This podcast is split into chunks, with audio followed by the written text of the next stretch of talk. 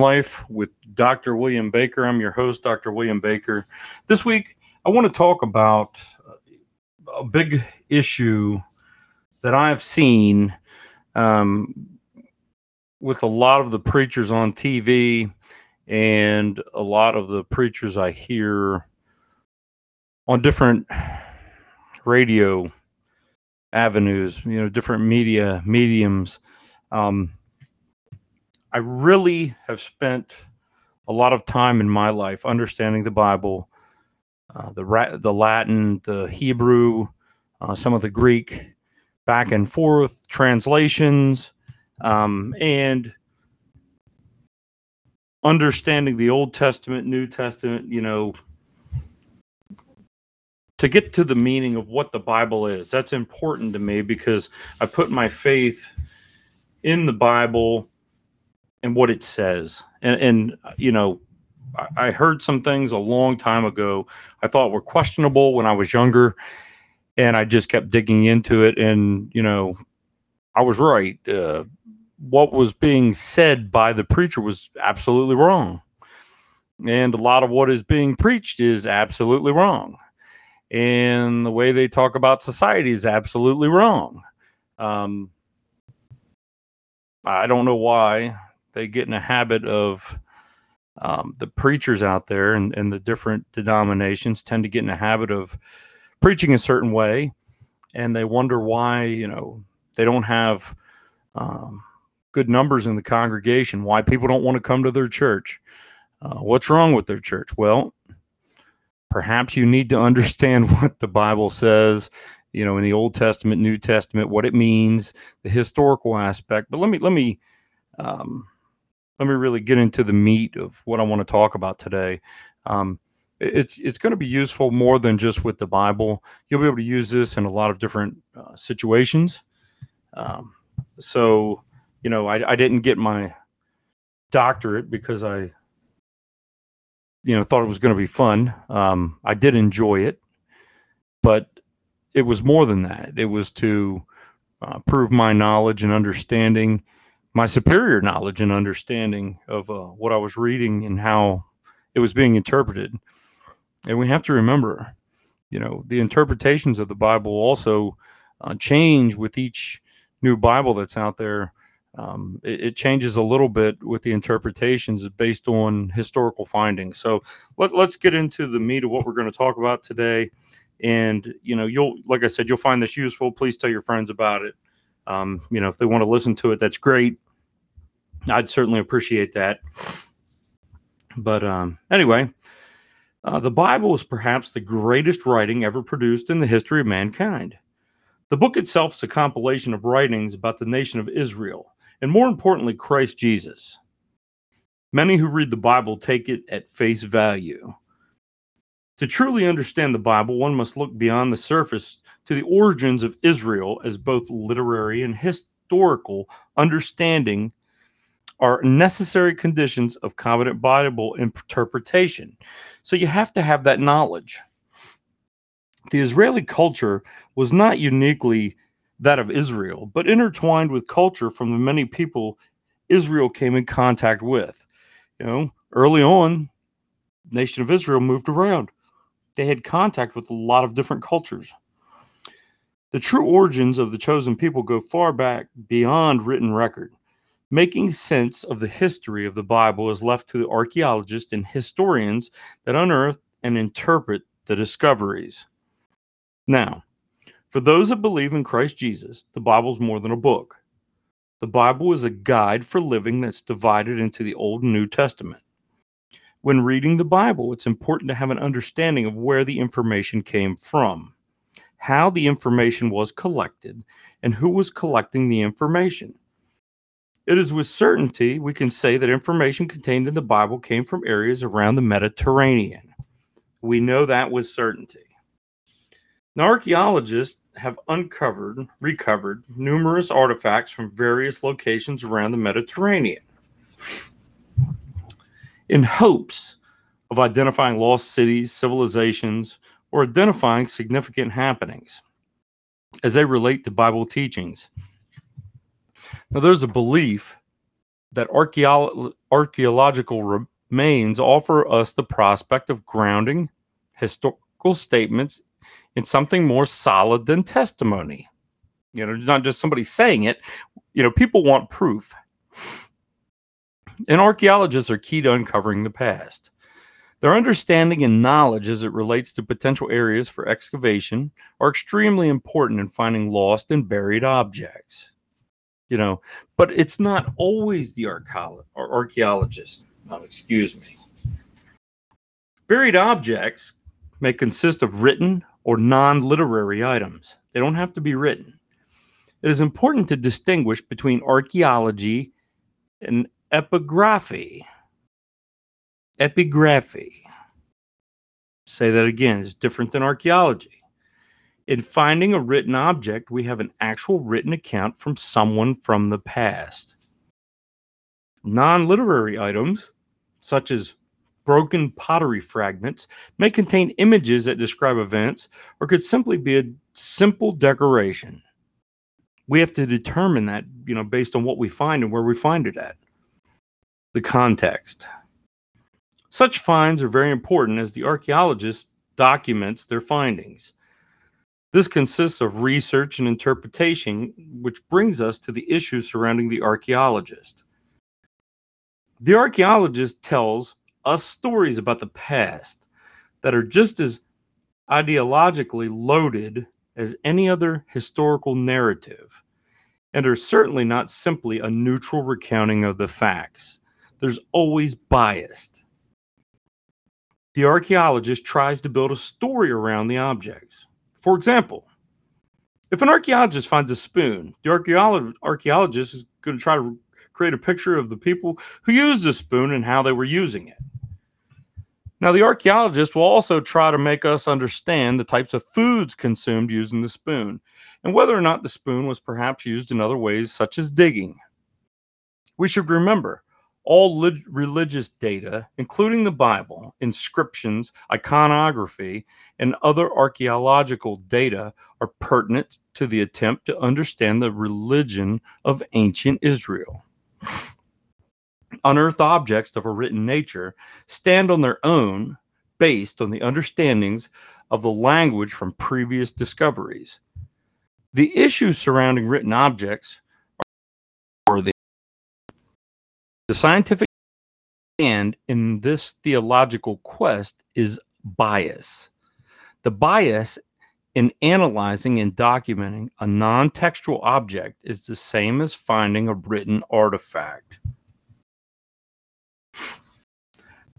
There's a perspective developed upon creation of the artifact that is cascaded through every level of understanding the artifact. For every level of involvement external to the creation of the original artifact adds another layer of bias. When reading and understanding the Bible, we have, we wish to have the clearest understanding possible. This brings us to historians. Many historians are in disagreement as to the validity of the Old Testament. Historians have noted numerous discrepancies in the Old Testament when compared to numerous ancient royal texts and other archaeological evidence that has been found. It's noted that methods historians use are limited, they're subjective, and do not allow for a neutral, unbiased examination of the materials in question. Attempts to examine a writing of theological nature are being conducted using a scientific framework and method. In essence, one is using a limited body of scope and knowledge to examine a work that is derived from a source that is beyond scientific explanation and dismissed when the body of work does not conform to a manner of inclusion to the scientific framework and method. If it doesn't fit, they're going to toss it out. Does this mean we discard the materials historians and archaeologists have uncovered and interpreted? Absolutely not. God worked his will in creating the writings that composed the Bible. In this way, the integrity of the writers as individual personalities was carefully preserved by the special acts of inspiration and guidance of the Holy Spirit. When we read the Bible, we can be confident the material contained therein is exactly as it's supposed to be. The artifact recovered may very well indeed tell a different story. The difference between the historical relevance of artifacts should not be used to discount or discredit the Bible as false. Historians who interpret artifacts to try and discredit the Bible's major failure is not, excuse me, is yeah, not in seeing that the interpretation of such events inspired by the Holy Spirit. The interpretation of an artifact is dependent in regards to the validity of the Bible. This will be important to remember as we move forward in discussing the influences on early Israel. Now, the Bible gives a very detailed account of the origins of man and lineage as it relates to the nation of Israel. There is the God who breathed life into creation. From this viewpoint, God started everything and original creation. God created original creation. It was started by God. That was original creation. This theological standpoint is perfectly acceptable as it relates directly to religion and faith. However, for the archaeologist and historian, this is problematic. So we start to look at it a little bit differently. And as you can see, you can start to apply this to many other contexts. Historians and archaeologists are looking at this from a non-theological viewpoint. We need to understand the Bible is theological and historical. The Bible tells us from a theological perspective how the nation of Israel was created. The nation of Israel did not always exist. There were many peoples who influenced Israel as Israel journeyed to claim what had been promised. Long before claiming this promised land and before there was an Israel, the people were only semi-nomadic wanderers, lucidly roaming the map of the years, unattested by the contemporary record and leaving behind them no tangible trace of their passing. These semi-nomadic wanderers started their journey far away in Mesopotamia. As semi-nomadic wanderers, there would be few remains left behind at a site to examine. You know, being semi-nomadic, everything was important to take. The structures built would have limited durability due to the semi-nomadic nature of the people. Other objects such as cloth, containers, utensil remains would be seldom found as they were important objects and must be preserved for continued use when, uh, you know, and taken when they were relocating to new areas, new lands. Little evidence would remain. Written evidence of Israel's history did not exist until many years later, before which little is known. Prior to written evidence, some of Israel's history can be learned through the writings left by those whom Israel encountered. These are also but a few civilizations that influenced Israel's culture. One of the great civilizations that came to influence Israel, you know, the Israel influences were the Assyrians. The Assyrian Empire was located north of Babylon and south of Urartu. Urartu, Urartu, depends on how you want to say it. It is a U after the T. And east of the Mediterranean seaboard. Powerful kings such as Tiglath-Pileser. You almost want to put an N in there, but it's Pileser would be more correct pronounced, but it's the E and the other E. It should be Pileser. Dominated great areas through the conquest. It is mentioned that historically, conquered nations were expected to pay heavy tribute and were punished when unrest broke out. But Tiglath Pileser, Pileser habitually deported the offenders and incorporated their lands as provinces of the empire. So it kicked the people out and kept their lands. Sounds like what some, some places try to do today. You could see how this would be effective. The new policy of deporting offenders meant the offenders would essentially lose everything other than what they could carry if they were allowed to take anything. Previously, you could demonstrate. straight, you know, and be punished. when the punishment was over, you'd go back to paying the heavy tribute. Now, if you demonstrated, you lost everything. Those who were thinking about demonstrating would now have a second thought, as they could potentially lose everything and have to be, you know, forced out. Not have to be. They could be forced out and lose everything. They don't know what they would get to take with them. Uh, the tactic was employed by future Assyrian rulers. The extent of the Assyrian conquest was far-reaching. Western campaigns impacted the Mediterranean seaboard to include Damascus, Jerusalem, Gaza, and other cities and cultures as far as Egypt. You know, if we look at the policy that the Assyrians had in regards to deporting demonstrators, um, the area that the Assyrians took was relatively large. With the numerous peoples in the area, we know not everyone would be content under this foreign rule. As individuals, we would not want to be ruled by foreign occupiers, so we know for a fact that there were disturbances. Those contributing to the disturbances would be deported from these areas, creating a large number of refugees. In essence, a semi-nomadic group of individuals, since they could not go to other areas controlled by the Assyrians. With the Mediterranean to the east, the deported individuals would have to reside outside of the cities or wander farther to the east. These people would not wander in isolation, as the groups would encounter each other as they attempted to live. This intermingling allowed for cultural exchange, even though that was not the intent of the interactions. The cultural exchange took place on much subtler levels, some instances on the subconscious level by simply being in direct exposure to different cultures, customs, and the ways of life. The same would be true for those that resided in conquered cities. As a result of the Assyrians taking control, those who resided in the cities were exposed to Syrian culture and customs. This would include the weaponry, clothing, spiritual belief, political ideas, to name a few.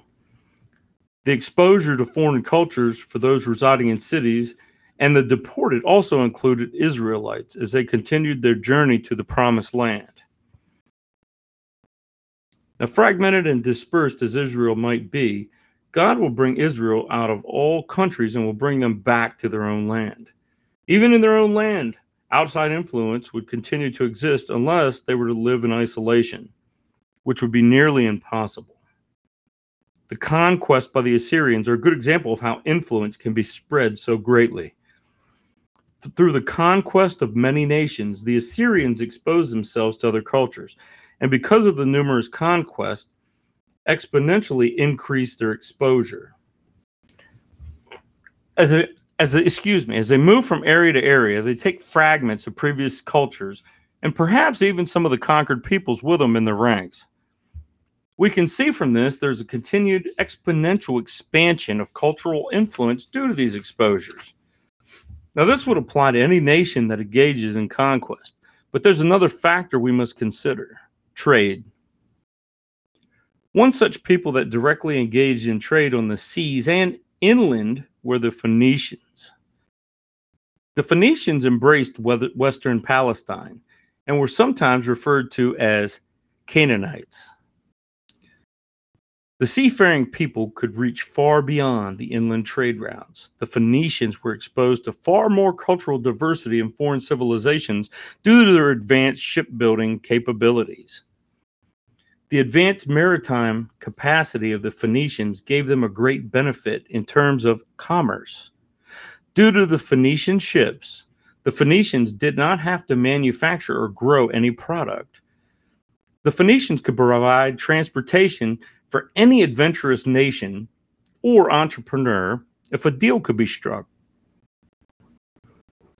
Outside of simple transportation, Phoenicians could produce goods through direct purchasing, transport their wares using their ships, and sell them for profit at any of the ports where they engaged in trade. Again, we see the potential exponential increase in cultural influence through the trade of goods and wares, as these goods and wares may have had long journeys of their own to reach this point. Phoenician influence allowed the expansion of numerous cultural influences due to the wide area of which the Phoenicians touched. With such influence, they may have had a hand in the city construction at Hazor, Megiddo, and Gezer. The cultural influence extends beyond mere trading and technology. Cultural influence also extends itself to spiritual influence. Now, Baal was a deity whose popularity grew due in part to the Phoenicians. Various points in Phoenician history tell us that act, they actively promoted Baal worship and built temples to the deity Baal. When the temples were built for Baal, they were built in cities which may or may not have had temples to other deities. Israelites who lived in the cities which may have had formal temples to Yahweh now were exposed to another temple serving a different deity. Could multiple deities exist at the same time? Multiple deities did, in fact, exist at the same time, as we know through ancient texts. Individuals started to question their belief in their deity with the exposure to multiple deities. Worships of the Phoenicians' storm god Baal at the expense of Yahweh's culture occurred in cities that had multiple temples and allowed the worship of different deities.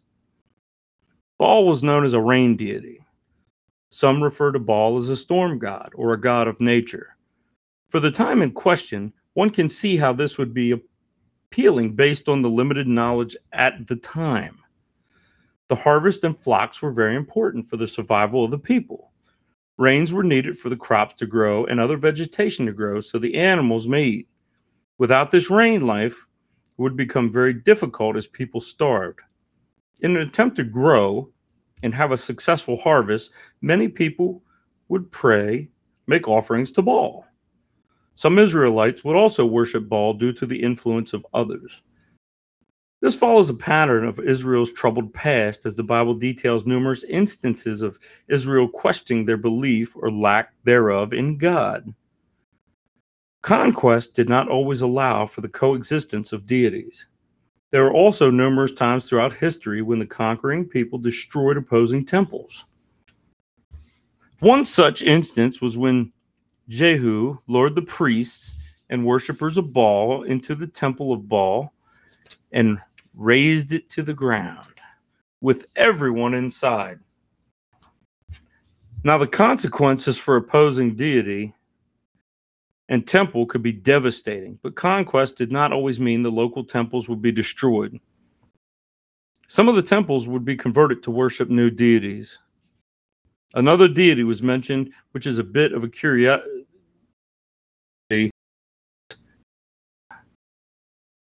Now, Asherah is, supposed, is a supposed Israelite goddess that was widely accepted and known through the symbol of a form of wooden pole. Now, female deities represented the female principle in the fertility cult and were associated with the seasons, specifically the change between fall and winter with spring and summer. Now we have a female deity who can be associated with the harvest and regrowth in the spring, just as Baal supposedly brings life to the crops through rain.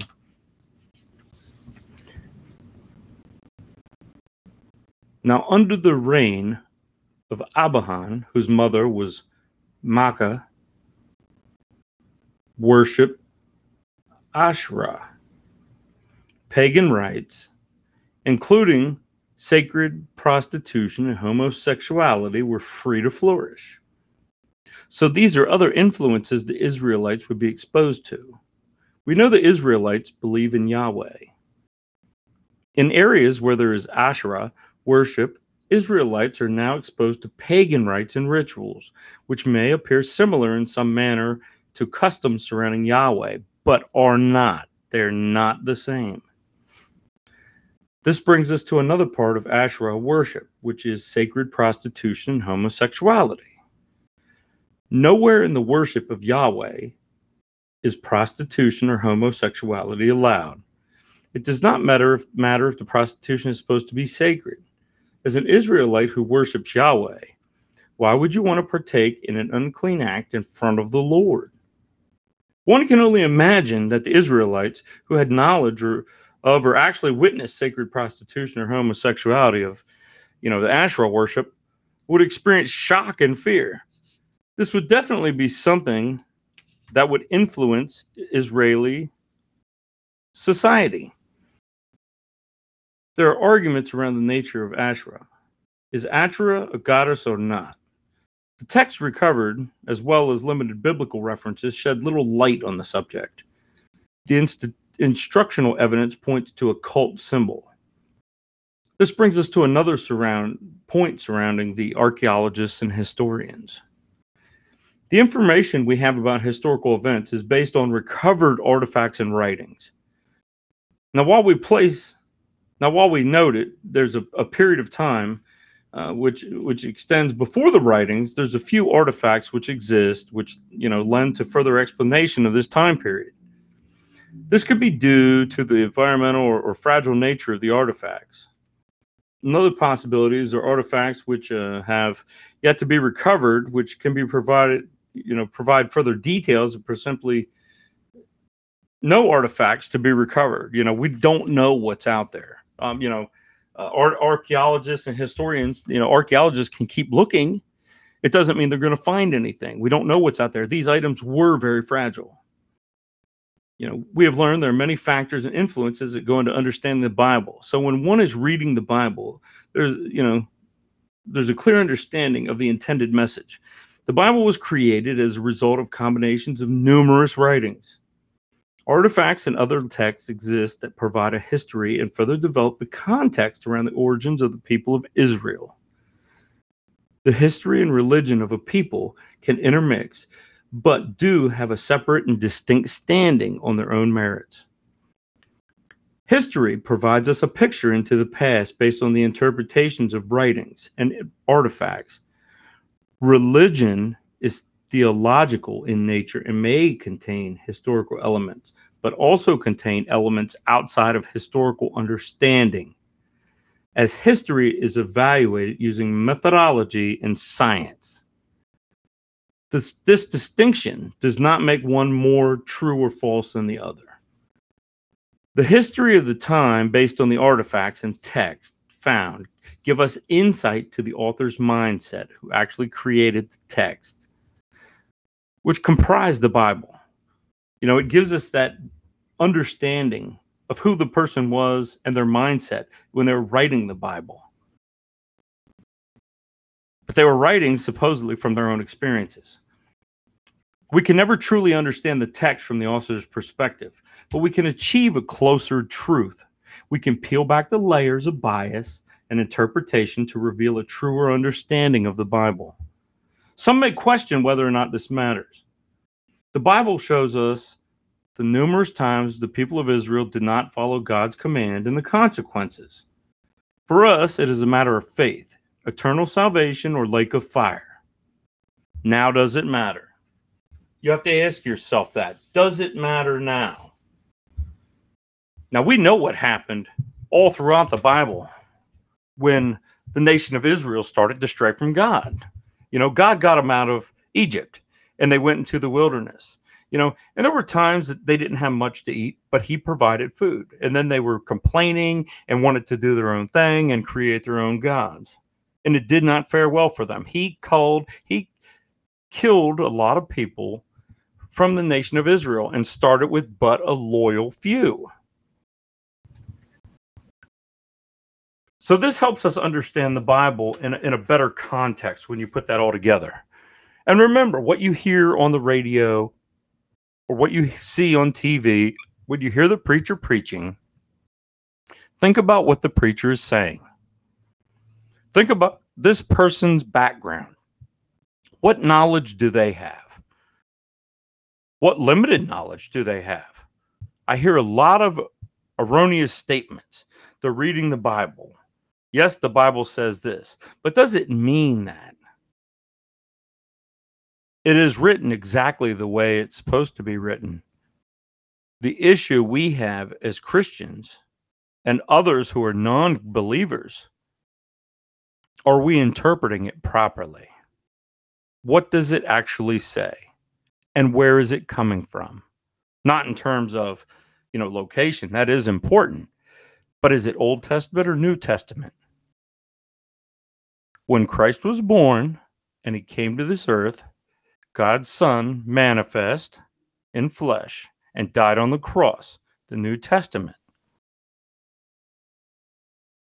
The covenant was fulfilled when he was born, the Old Testament put away. You will see some elements of that in the New Testament that they want us to follow, but it is certainly not everything. The Old Testament is based on the law, which God knows we cannot keep.